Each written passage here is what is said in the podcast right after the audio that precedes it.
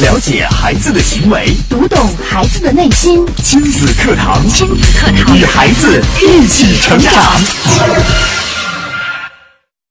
典型的教育问题，家长的普遍困惑。先进的理念讲解，有效的技巧传授。亲子课堂，为人父母者的必修课程，让您轻松娃住孩子，成就孩子的一生。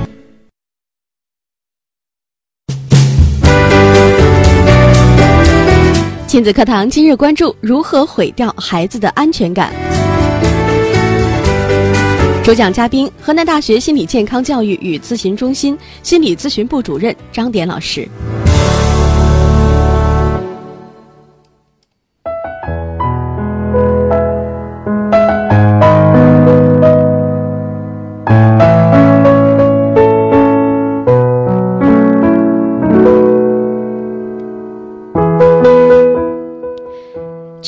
安全感的孩子，通常无法很好的适应和融入社会。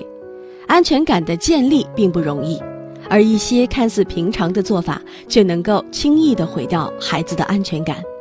这一点，你意识到了吗？在今天的节目当中，振华为您有请到了河南大学心理健康教育与咨询中心心理咨询部主任张典老师，在节目当中和我们一同来讨论这样一个话题。你好，张念老师。您好，主持人好，大家好。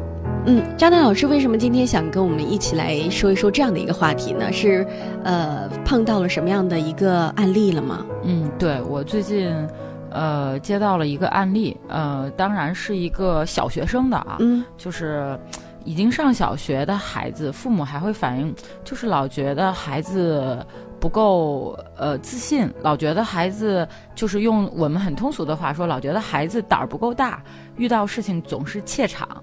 他其实很简单的一件事情，就是一个六一儿童节的表演。前一段大家都在过六一啊，可能我们很多的幼儿园、小学都安排了很多的演出和活动。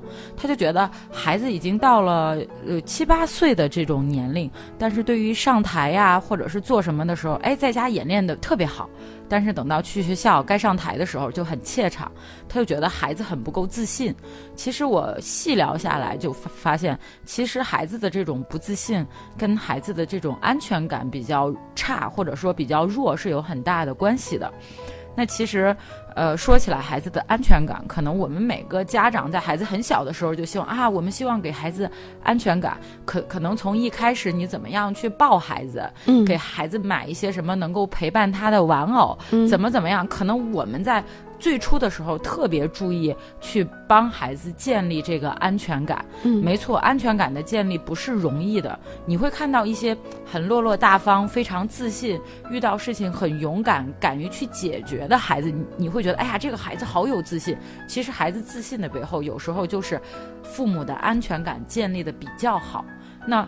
安全感的建立绝对不是一朝一夕的功夫，嗯，但是有时候可能我们在一些大事儿上很注意啊，给孩子陪伴呀，建立安全感，但是我们却有时候容易在生活上的一些小事忽略了一些细节性的东西，嗯，而正是这些细节性的东西，就很轻易的毁掉了你平常花很大劲儿给孩子建立的这种。安全感，所以我今天就想跟大家分享一下，就是我们在日常生活中哪些不经意的行为会毁掉了你前边的这些努力，不利于孩子安全感的建立。嗯，好的。那么大家呢，也可以在微信公众平台呢找到我们的亲子百科一二三。那么找到之后呢，加关注就可以啊来和我们互动了。同样呢，你也可以在微信的我们的微博公众平台呢找到亲子课堂。那找到我们呢，就可以说一说您的观点，还。还有在日常的生活当中，您是否啊也有这样的一些小小的体验和感触呢？如果有的话，不妨也发送过来啊！今天的张典老师也会在节目当中为您答疑解惑。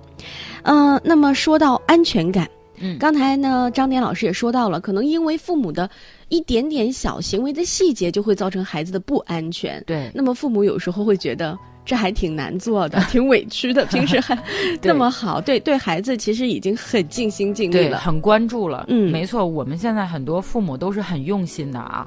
呃，从育儿知识啊，到育儿这种课程的学习，都很关注，但是有时候就是生活中的，我们有时候说细节决定成败，嗯在这方面其实也是有所体现的。那我下边给大家举几个例子，就是平常可能我们这些小做法会对孩子的安全感的建立有一定的威胁或者是伤害。是对，第一个常见的就是父母经常当着孩子的面争吵。嗯，这个我们父母可能有些父母觉得，哎，不当着孩子面吵也不太可能啊。然后在家的那一会儿脾气上来了，就是忍不住的跟对方就要说几句啊。有的家长是想着，哎呀，反正孩子还小，我们之间的事情反正他也弄弄不懂，嗯所以有时候家长可能有时候情绪上来了，就是拌几拌几句嘴就，呃，不太避讳。是但是呢，其实有时候孩子可能听不懂事情，但是你们的语气、表情、非语言的一些信息，其实会影响孩子的心理健康。嗯所以，其实对孩子来说，一个融洽的家庭关系，其实是孩子建立这个安全感非常重要的一个基础。嗯嗯，因为我们常说父母就是孩子的整个世界，我们也经常说家庭就是孩子第一个面临的这个小小社会。所以说，我们的父母不论做什么，其实孩子都在观察着你，你就是孩子生活的楷模。嗯所以，如果孩子经常看到、经常性的看到父母有各种各样的冲突的话，其实对于孩子来说会有不安，甚至有一些害怕，因为你会发现。你自己可能也能发现，当你们两个不顾一切的吵起来的时候，可能孩子会先哭了，哭得哇哇大叫。这个时候就是因为他不清楚情况，但是他害怕，他觉得不安，嗯。啊、这个时候其实会对孩子的心灵会有一些阴影，所以从这个意义上来讲，孩子安全感的建立跟父母的这个婚姻的这种满意度，跟父母婚姻之中的这种交流方式，其实有很大的关系，因为。呃，我们父母婚姻的这种相处的模式，还有我们婚姻的这种呃互动的方式，会影响孩子以后的社会化、人人际化等多方面的因素。嗯因因为在我在大学接咨询，就是面对我们的大学生也非常非常的多。大学生你就会发现，如果一个孩子的人际交往方面有很大的问题的话，往往他的原生家庭是有很大的问题的。哦你追问下去，你就会发现他们的夫夫妻关系，他们的父母的夫妻关系，嗯或多或少都会存在一些问题，因为有时候孩子跟人的互动的这种方式和模式，就来自于父母间的互动模式。哦，所以，如果夫妻间的这种互动、这种交流方式不是良性的沟通的话，对孩子啊、对于他以后的人际关系、跟人交往的方式、对待人的方式，还有对人的信任程度，都与原生家庭父母的这种关系有很大的联系。哦所以说，嗯如果经常当着孩子的面争吵，可能这是一个呃非常容易呃伤害到我们孩子安全感的。对于小孩子来说，是伤害到的他的安全感；对于在青春期大一点的孩子来说，可能伤对他来说更多的影响是在跟人交流的时候，或者当他更大一些，当面对异性正常的异性关系的时候，嗯他也会存在一些隐患。嗯，明白了。嗯，在日常生活当中，其实父母之间的这种沟通方式会直接的影影响到孩子，或者是引导孩子的这种与人交流的思维模式、啊，嗯啊包括这个沟通方式，对，导致现在其实是有很多孩子。包括是在小学、初中、大学哈，都会嗯体现到，哎，为什么有些孩子是被孤立的？嗯没哎，为什么有些孩子是不太喜欢跟其他小朋友一起玩儿的、嗯一起嗯沟通的，甚至是内向的？对，可能原因都会出现在这里，对就是追逐一下、追溯一下，他可能问题都在这儿。对但是作为家长来说呢，问题，嗯，我觉得也很难克服，对因为他很少说哪一个家庭，呃，爸爸妈妈从来不吵架，对或者是说这个嗯吵架的时候，我们必须得拉到门外面去吵，不当着嗯孩子的面。嗯呃，这个确实是刚刚张丹老师也说到了很难。对那这个怎么规避呢？张丹老师？我是觉得，我们首先要，首先我们夫妻之间要建立一个良性的互动的沟通的模式，就是即便很难，我们也要尽量少的当着孩子的面去争吵。就是有什么事情你非得当着孩子的面，现在立马三刻的去吼出来呢？嗯我们完全可以，我们夫妻之间做一个约定。定。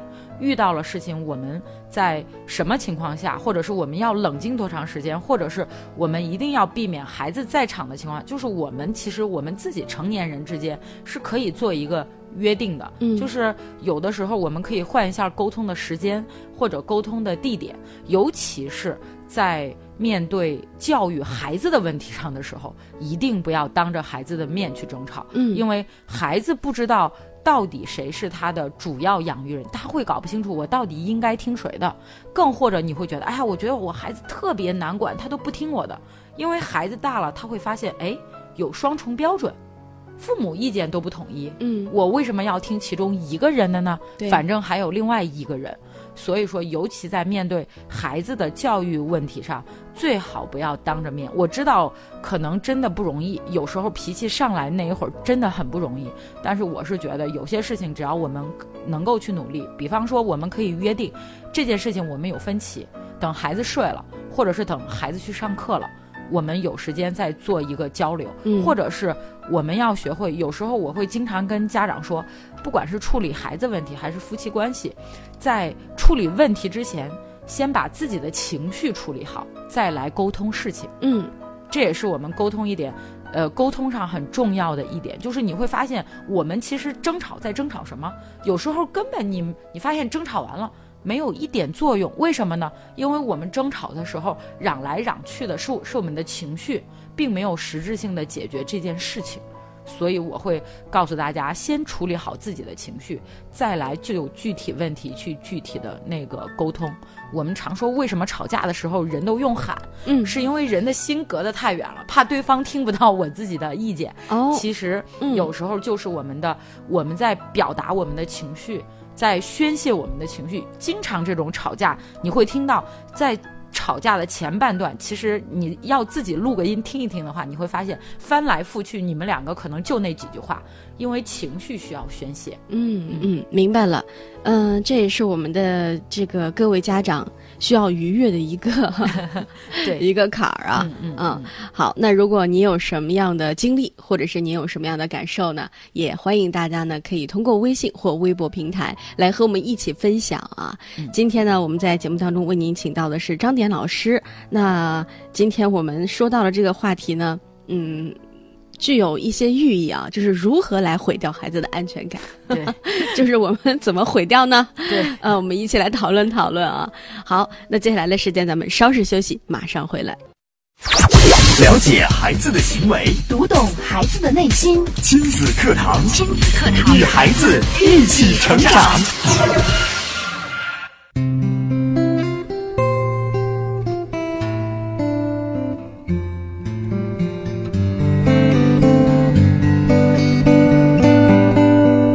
好，欢迎各位来关注今天的亲子课堂。今天的亲子课堂节目呢，正华为您有请到的是张典老师。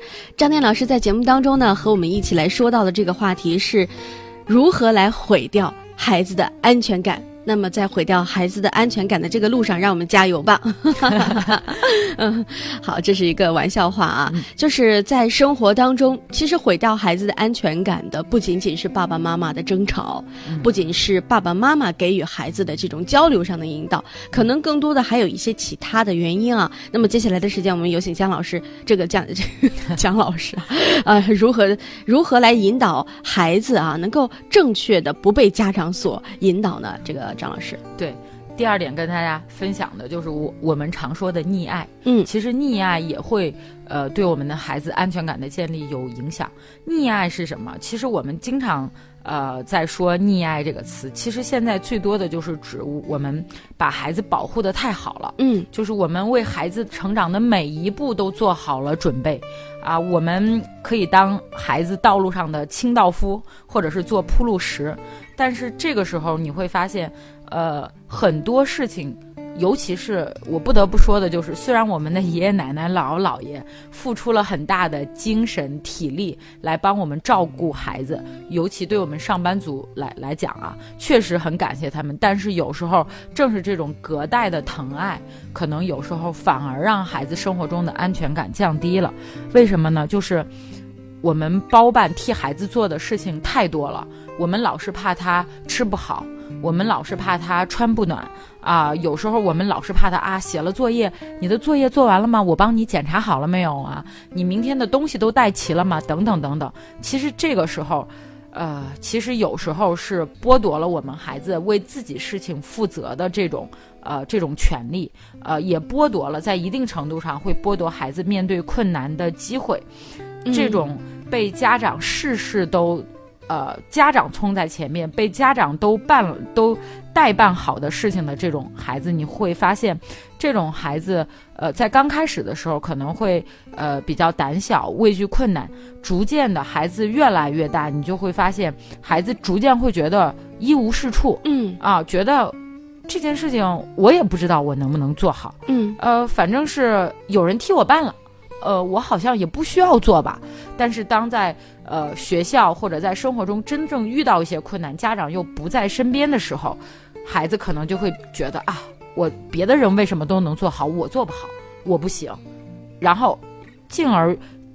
时间长了，就会让孩子觉得自己一无是处，没有自信，觉得或者就觉得我根本没有能力把事情做好。这种时候，孩子的不自信其实就是不安全感带来的。嗯嗯所以说，我是觉得要想解决这个问题，其实很简单，就是我们的家长、我们的爷爷奶奶、姥姥姥爷少辛苦一点，让孩子自己来，从。呃，学会吃饭，自己穿衣服，收拾自己的东西开始，嗯就是从他该上幼儿园这种能力的培养开始，从最早的时间开始，逐步的让孩子去解决自己生活中要面临的一些。我们其实这些不是难题，是孩子自己确实应该解决或自己做的一些事情。嗯放手让孩子去做。其实现在的孩子都特别聪明啊，你真的放手了，他不见得这件事情就做不好，或者就像你想象的那么糟。嗯只有在这种小事上，从小事上能够让他们尝试成功，他们才会逐步的建立自信。时间久了，其实让孩子。多次的尝试到了这种成功体验，那孩子在面对一些小小的困难和挫折的时候，嗯才不会立马去自我否定，是的觉得我不行。是的，嗯嗯，这种推而广之，在以后的生活中，就是上了幼儿园、上了小学，会处理跟同学之间的关系、小矛盾、小小纠纷。你不要小瞧这种家长代办出现的这种问题。我上个月遇到了一个高中生，她那个女孩就特别的崩溃，原因就是因为她跟她同桌的关系不好。嗯但是他们的班主任坚持不给她调调座位，嗯说如果你跟每一个同桌都相处不好，每一次都要求调座位的话，那你觉得你高中三年能跟多少人能换这个座位？嗯，其实有时候可能主要原因还是在孩子自己。但是这个孩子之所以这么崩溃，你跟他妈妈聊下来就会发现，就是他妈妈除了要求他学习好以外，嗯其他的事情所有的事情事无巨细都包办了。然后孩孩子就在同桌跟同桌有一点点分歧的时候，他就会觉得会很崩溃，我不能再跟他做下去，我我看见他我心里边都难受。同时，孩孩子还会觉得我没有朋友，我身边坐的都是他的朋友，他拉拢了他的朋友来孤立我。嗯这其实也是溺爱带来的，就是孩子的这种在班级中、在学习生活中的这种不安全感，也来自于他自己没有处理过这些朋友之间的这种问题。你要知道。这些问题如果在高中的时候孩子不能够得到锻炼的话，在大学的时候依然会延续，哦因为在宿舍关系比这种高中的同窗关系更要朝夕相处。是的，这也是大学生中一个很普遍的问题。嗯所以说，不要让孩子别觉得，哎呀，他这么小，呃，他懂什么呀？呃，他能有什么朋友啊？那不行就不理他呗。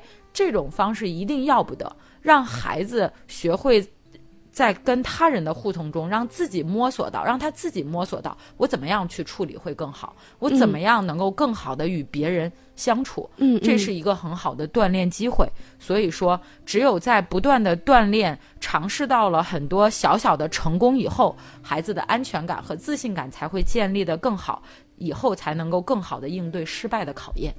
嗯，明白了。嗯嗯，也就是说，在生活当中，我们还是要放手，对，让孩子自己去体验生活，而不要太多的去包办。嗯但是对于很多家长来说呢，现在的生活条件确确实实是优越了很多。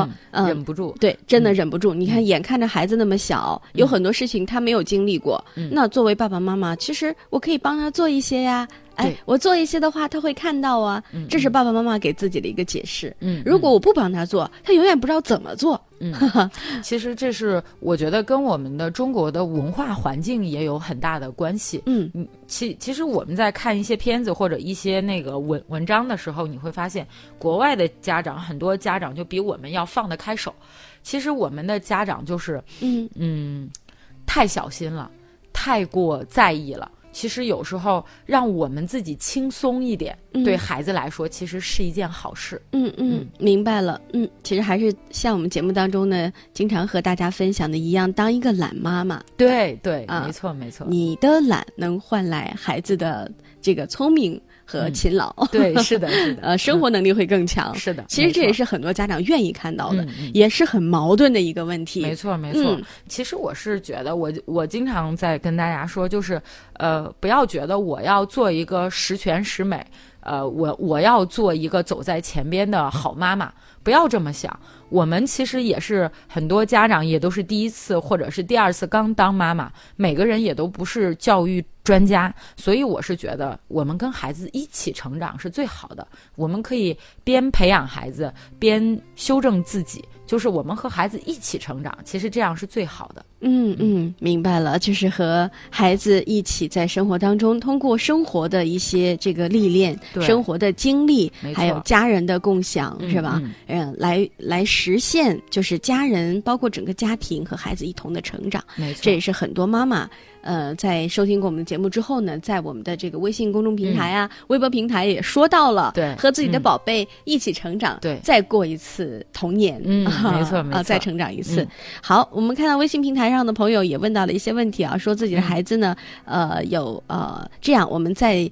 半点之后哈好，我们在半点之后呢，和大家一同呃来分享一下您的疑问。那么在这儿呢，呃，我们除了嗯不要给孩子更多的溺爱之外呢，那么还有什么样的问题能够导致咱们的孩子呃安全感的丧失呢？嗯，我觉得还有一个很常见的就是表扬，过多的去表扬孩子。就是以前我们可能七零后、八零后孩子们面面临的更多是挫折性教育，嗯。但是现在我们就提倡鼓励性的教育，就是各种各样的呃这种媒体都会告诉我们，你要多鼓励孩子，不要打压孩子，没错。但是现在，呃，孩子有时候我发现孩子得到的表扬太轻而易举了，就是我们的家长和老师都喜欢鼓励孩子，没错啊，就是我们经常说，呃，你真棒，你太聪明了。但是有一些孩孩子就会因此犯了一种我们现在常说的词叫表扬依赖症，嗯听不到、听不得一点点的反面意见，如果没得到表扬，孩子就啊。就就很受挫，你会发现小小的孩子就自信心就受挫了，或者他就不高兴了，对对，就说啊，妈妈批评我了。就是其实批评也是一件很正常的事，但是这些孩子就要不得批评。对就是受挫能力就特别特别的低。对对对，嗯受挫能力就很低，而且这种孩子很容易情绪化，就是因为外在的一些表扬或者鼓励来肯定自己，但是一旦没有了外在的这些，他的自信感就没有了，嗯很明显他的安全感也就没了。是所以说，我们针对我们这种爱表扬孩子，其实我们要讲究一个方式和方法，就是一定要讲究策略。第一，就是我们的表扬不应该是一直的，嗯啊，看到什么都表扬，喝水也表扬，吃饭也表扬，这种表就表扬到麻木了，有的时候就觉得孩子就认为不表扬其实才是不对。对。所以这个孩子有时候你会发现，他为什么抗挫能能力强，嗯就是得不到表扬，他就觉得哎，没有人肯定我了。嗯他的这种肯定不来于他自己，不来于他自己的内心，来于外在。我们经常说，如果我们把一些标准建立在自身以外的话，嗯我们很容易受到别人情绪的影响而否定我们自己。所以这个时候，我们的表扬应该间断一些，而且家长也应该让他没有规律一些。嗯，别孩子孩子你干了一件事儿，他就觉得看吧，我妈肯肯定该表扬我了。嗯就是让他没有规律一些，间断的时间稍微久一些。就是有时候有一些事情要立马肯定和表扬，比方说他改正了一个坏的习惯，你要立马去表扬他。但是呢，如果是一些他经常做的很普通的事，那我们就要管住自己，还不如给他立马提出下一个努力的目标，给孩子定一个前进的方向，不要就一些小事也必须去表扬。这这就是表扬的第一点，就是间断的、无规律的表扬。第二点就是表扬和鼓励要找准点。我们常说不要在什么方面都说“哎呀，你真棒，你真聪明”。具体的事情具体表扬，比方说孩子坚持做完了一件事情，你要对针对这件事情跟孩子说：“孩子，我觉得你这样做非常的棒，为什么呢？因为你今天耐心比以前有了提高，或者是你今天虽然心里不是很情愿，但是你依然坚持完成了这项任务。就是一定要具体找准点去表演，不让。”不要泛泛的做什么，就是你真棒，你真聪明，你真好。对，就再比方说，小朋友之间会有一些比赛，孩子以前哭了，这次没哭，你就要针对这件事情对孩子进行表扬，就是越表扬越具体越好，越针对某件事情越好，嗯嗯，越笼统越不好。嗯，没错啊，嗯。嗯，你看说了这么多呢，我们也看到微信平台上有一些家长发来了自己的一些这个观点，有些家长就说，安全感是生命的底色，深深影响着每一个人的存在感。对，那么人们只有在拥有基本的安全感之后，才可能放下来，更多的体验到。轻松、愉悦、自在、欢乐等美好的情绪，没错。否则，人们呢会挣扎在惊恐和恐慌当中，耗费巨大的能量去寻找安全感，很难有精力和心情来真正的享受到自己的生命。